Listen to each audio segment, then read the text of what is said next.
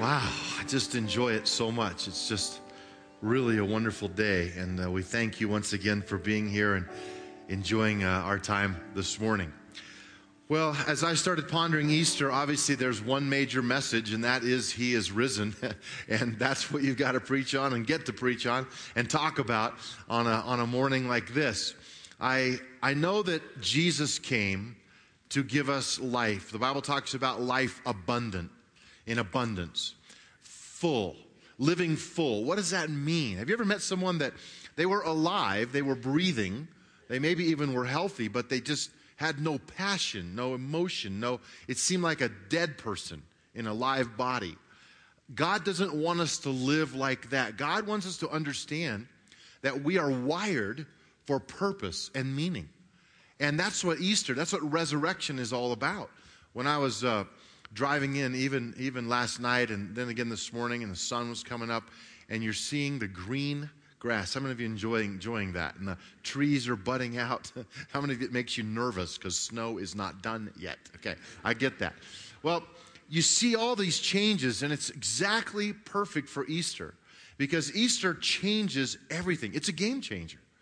Jesus walking on the earth, dying on the cross is one thing, but coming back from the dead absolutely released the God factor that allows him to call our bodies, our hearts, our minds his abiding place, his home. And I, I want to talk a little bit today about this lady by the name of Mary. Her name in the Bible, she's usually referred to as Mary Magdalene because she's from a, a, a little area called Magdala. And so, Mary Magdalene, Mary who was from Magdala. And she's a big part of the story. She's a fairly simple woman. She had a complex life. Most scholars believe she was wealthy. She funded some of the disciples' uh, doings. Uh, she hosted them in her home. There are many times that she's mentioned in the Bible. And guess what? She is the first person in the Bible, when she goes to the tomb, she's the first person to see that it's empty. Jesus first reveals himself to Mary Magdalene. Earlier in her life, she had seven demons that had possessed her, and Jesus drove those demons out of her body. She lived grateful from, from that day forward. Listen, spiritual powers are real, but greater is He that's in us than He that's in the world. We don't have to live in that fear. And Mary Magdalene was a great example of someone who trusted God. Wouldn't you trust Him if He delivered you? From that possession. So, so we, we see this story kind of unfold. I want to just read to you this story in Easter in John chapter 20. If you have a Bible, you can open it there and just follow along. We're just going to read a few verses as we go through. But this is really a fun part of the story that I've mentioned before, but I really enjoy it. Early uh, Sunday morning, while it was still dark, Mary Magdalene came to the tomb and found that the stone had been rolled away from the entrance she ran and found Simon Peter and the other disciple. Who was that? John, okay? You guys, John is writing this book. He always refers to himself in his gospel as the disciple whom Jesus loved. So follow along with that knowledge. Um, Simon Peter and the other disciple whom Jesus loved, she said, They have taken the Lord's body out of the tomb, and I don't know where they have put him. Peter and the other disciple ran to the tomb to see. There's the funny line. The other disciple did outrun Peter. John wants you to know he is fast, okay? He is fast. He, he outruns Peter and he got there first. He stooped and looked in and saw the linen cloth lying there. And here's the takeaway line. I want you to think about this line. But he didn't go in. I don't know if fear paralyzed him in that moment, um, but he didn't go in. Mary hadn't gone in, he hadn't gone in. Guess who's going to go in? of course. Then Simon Peter arrived. I can see him blowing right by John. And he went inside. He also noticed the linen wrappings lying there, while the cloth that had covered Jesus' head was folded up and lying to the side. Then the other disciple, John, also went in, and he saw and he believed. For until then, they hadn't realized that the scriptures said he would rise from the dead. And then they went home. The next verse, in just a moment, I'm going to read it, is going to talk about Mary Magdalene and her side of this story. It's fascinating to me that John comes to the tomb, doesn't go in. Mary sees that it's empty, goes and gets Peter and John. Peter just blows right on in. I just want you to think about your willingness. The first point in your outline, if you're writing notes down, is this Are you standing outside the tomb? I believe there are thousands of people in our world today, even millions, who have heard the claims of Christ. They know about Easter, they've heard about the resurrection. They run right up to the tomb to look, but they don't go in. Because to go in requires that one step of faith that says, wow, is this potentially true? And I think living outside of the tomb is sort of what I started thinking about in terms of this Easter season. How many people, how many of maybe you today are living outside the tomb? You're just afraid to press in, you're afraid to give it all to God. And I want to try to remove that fear. There are three things that, that I think life outside the tomb, I think three things happen. Number one, it's disappointing. It's really disappointing because Mary gets there and she can't believe it she knows this is where they put the body of Jesus. And she gets there and she sees the stones rolled away. Disappointment uh, floods her. I don't know if you've ever been disappointed, but it's a horrible feeling. I've been disappointed in God before until maybe a few years later when it started to make sense why certain things happened in my life. There's been things that have happened in my life I still don't understand, and I won't until I'm in heaven with the Lord. But I know this I have a God who loves me and wants me to press through wants me to go inside and trust Him. Life outside the tomb can be disappointed. Number two, it can be confusing. You can't really understand it. What has happened? What's going on? Without that little element of faith, Resurrection Day doesn't mean a lot to people. As a matter of fact, they can almost get jaded about it because it's a little confusing. If you don't really believe Jesus came back from the dead, then what does this story, what can this story even mean to you? And number three, it can be really frustrating because you can't fix it. And, and that's, that's a, the toughest one because I'm a fixer, you know? And, and sometimes in our lives, we're in situations. Have you ever been headed somewhere you needed to be on time or whatever, and you got stuck in traffic and it was beyond your control and there was nothing you could do? It's a terrible, terrible feeling.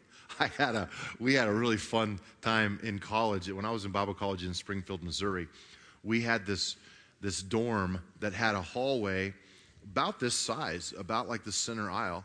And there was a rolled out carpet the whole length of the hall, and there were rooms on each side. So the door to our room was right here, going in the room.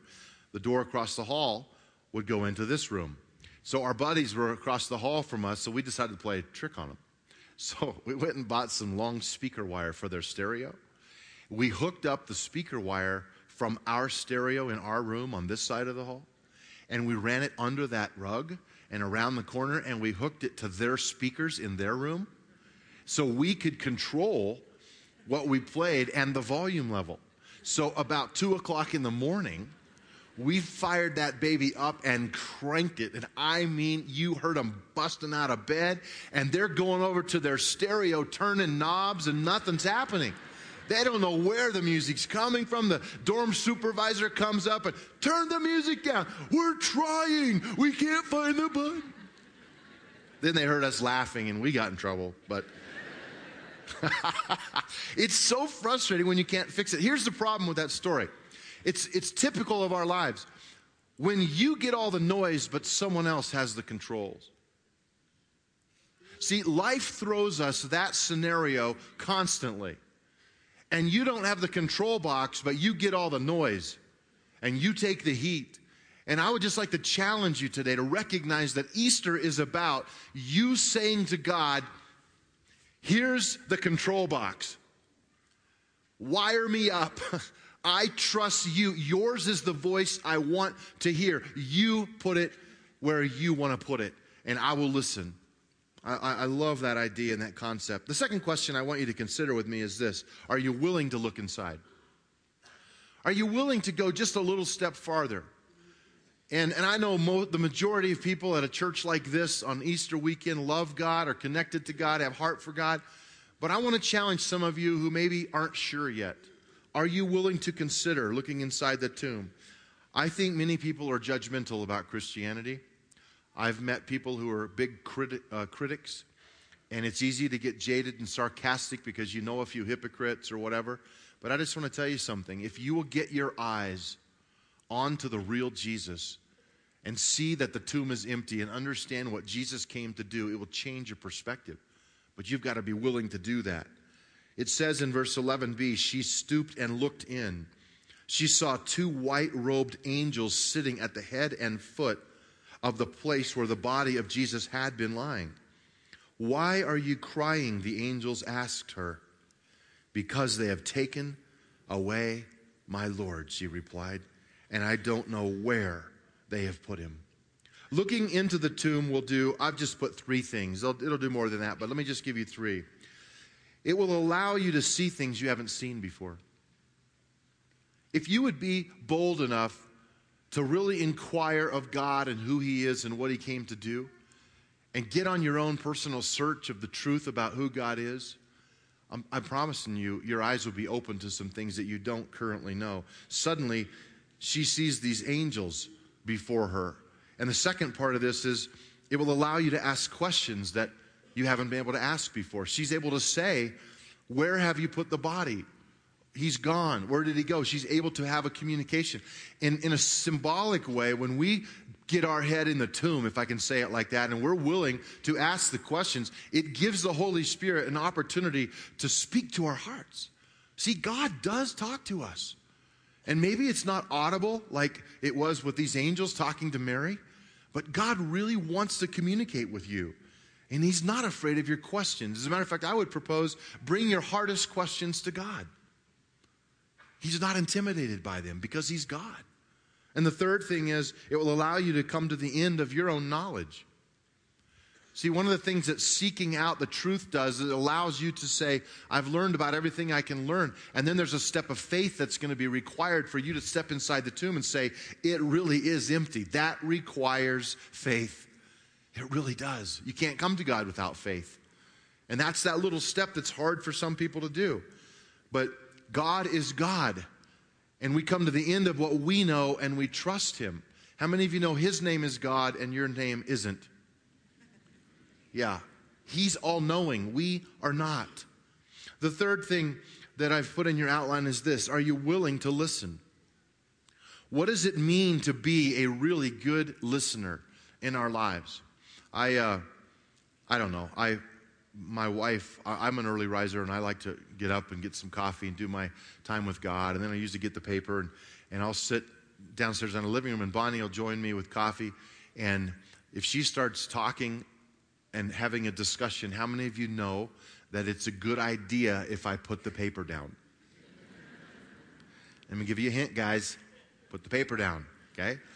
Um, have you ever seen a child grab a hold of their dad's or mom's face and turn it toward them? Like, look at me, I'm talking. What, what does it mean to have that ability with God? And, and, and I'm, I'm sort of in a position where I'm saying, I want to hear this voice. This story, this is one of my favorite parts of the story. Okay, Mary doesn't know who Jesus is, she thinks he's a gardener. And this really is interesting. In verse 14, it says, She glanced over her shoulder. She saw someone standing behind her. You know, that shadow feeling, and she's looking back. It was Jesus, but she didn't recognize him. Remember, she's crying. Why are you crying? Jesus asked her. Who are you looking for? What a great question that is. That could be, that could be a lead statement for, for me to you today. Who is it that you're looking for? She thought he was the gardener. And she said, Sir, if you've taken him away, tell me where you've put him, and I will go and get him. Mary, Jesus said.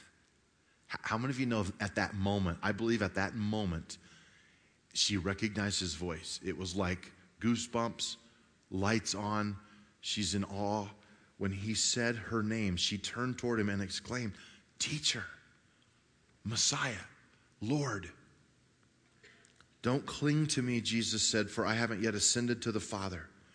But go, find my brothers and tell them that I am ascending to my Father and your Father, my God and your God. Mary Magdalene found the disciples and told them, I have seen the Lord. Then she gave them his message. Wow, what a, what a story. How powerful is that?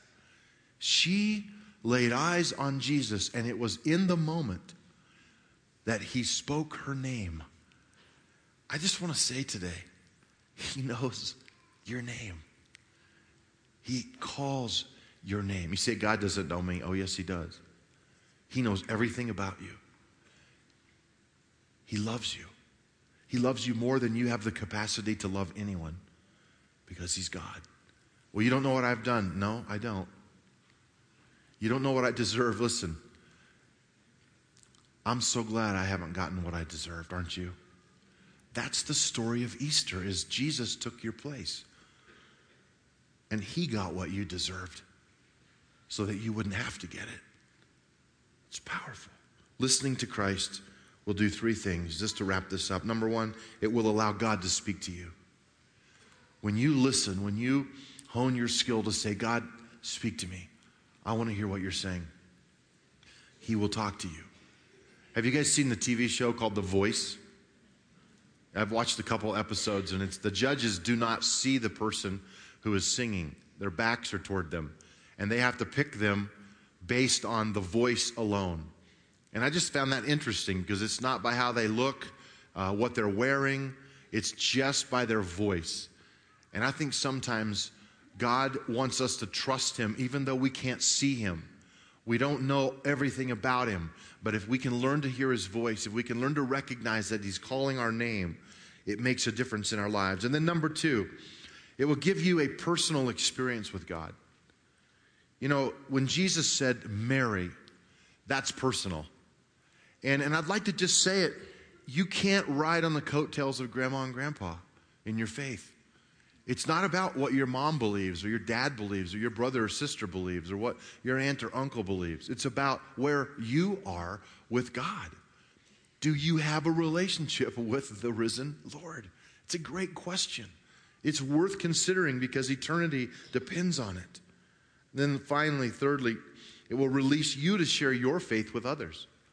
You know, Mary was excited. She said, I have seen the Lord. And for some of us today who believe and proclaim, now we are released to say, This impacted my life. It changed me forever. I want that for you. She went from searching when she arrived at the tomb to crying, that's mentioned a couple of times, to asking some questions, to seeing, to believing, to testifying. Could I just say that's the story of all of us in a way? Because we're all on a journey. Some of you aren't sure about the God thing. I get that. Many people have been there. Many of you have walked with God for 50 plus years or more. You're a seasoned follower. You've been through the storms. But at Timberline, we respect your journey. And God wants to meet you where you are on the road, wherever that is, with His love, His grace, His mercy, and His care. Take Him up on it. That's why He is risen from the dead. What is your personal story with God? Let's pray together. Lord, thank you for moments like this where we can attempt to hear your voice. God, help us to crawl into that tomb today to see what's there. Lord, I pray you'll put faith in people's hearts to trust you in areas of their life they've never trusted you before. Help us to press through.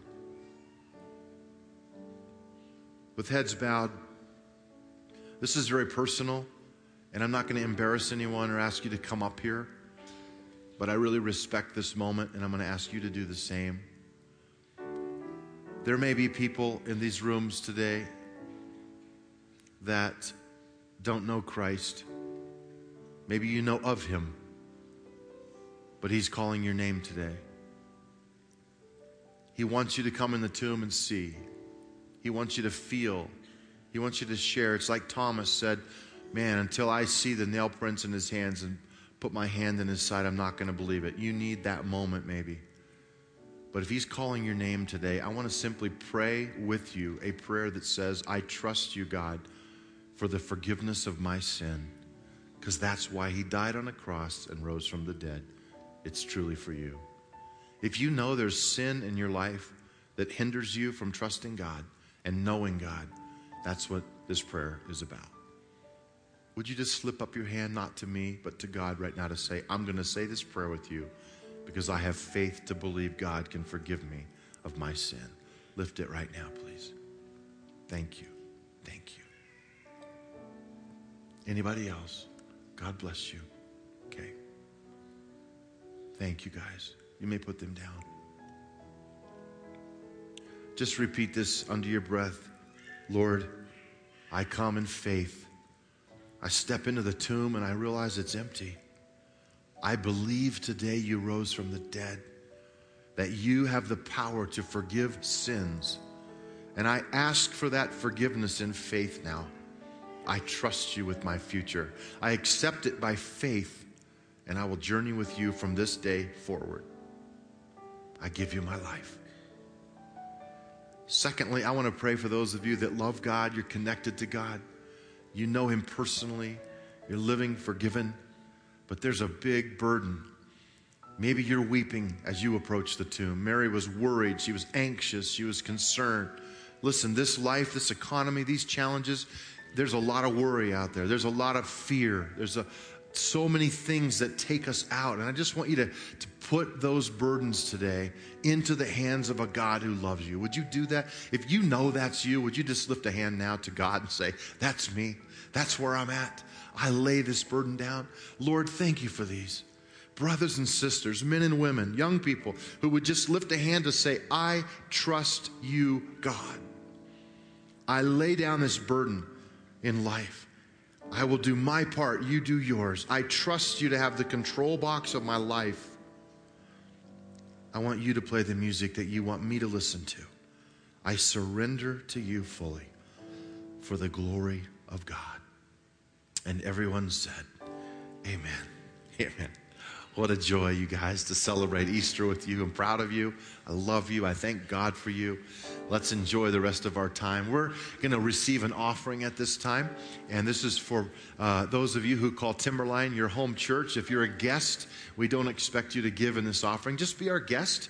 This would be the time to drop that connection card in and we thank you for that. But the rest of you, thanks for believing in the mission of Timberline and giving through Timberline. Uh, be faithful to God in your finances. God bless you in that.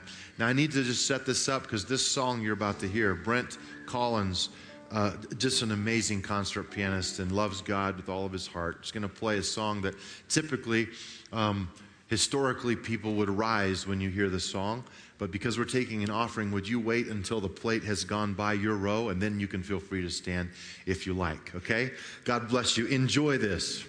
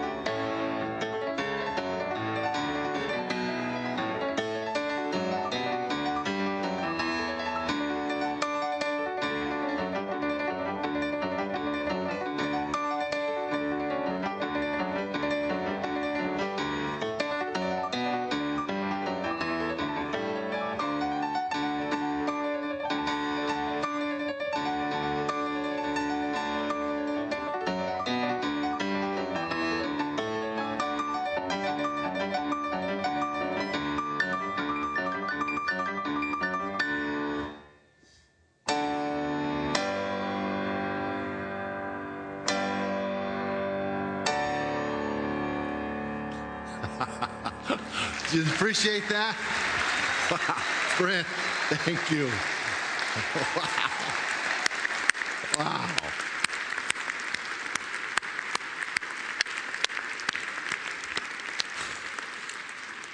My hands are tired. I mean, that is amazing. It took me a long time to teach him that. Not really. You guys, he is risen. Let's let him know we love him one more time. We love you, Lord. Thank God. We love you. Our prayer team, our prayer team is coming up right now. They're going to be here. If you want someone to pray with you about any need in your life, if you've prayed to accept Christ personally today, we have a packet we'd love to put into your hand and pray with you. Otherwise, there's tables out in the mall, places to sign up. Lord, thank you for being alive, and thank you for letting us live life on full. We trust you with our future for the glory of God. And everyone said, Amen. God bless you. Have a great rest of your weekend. Thanks for coming to Timberline.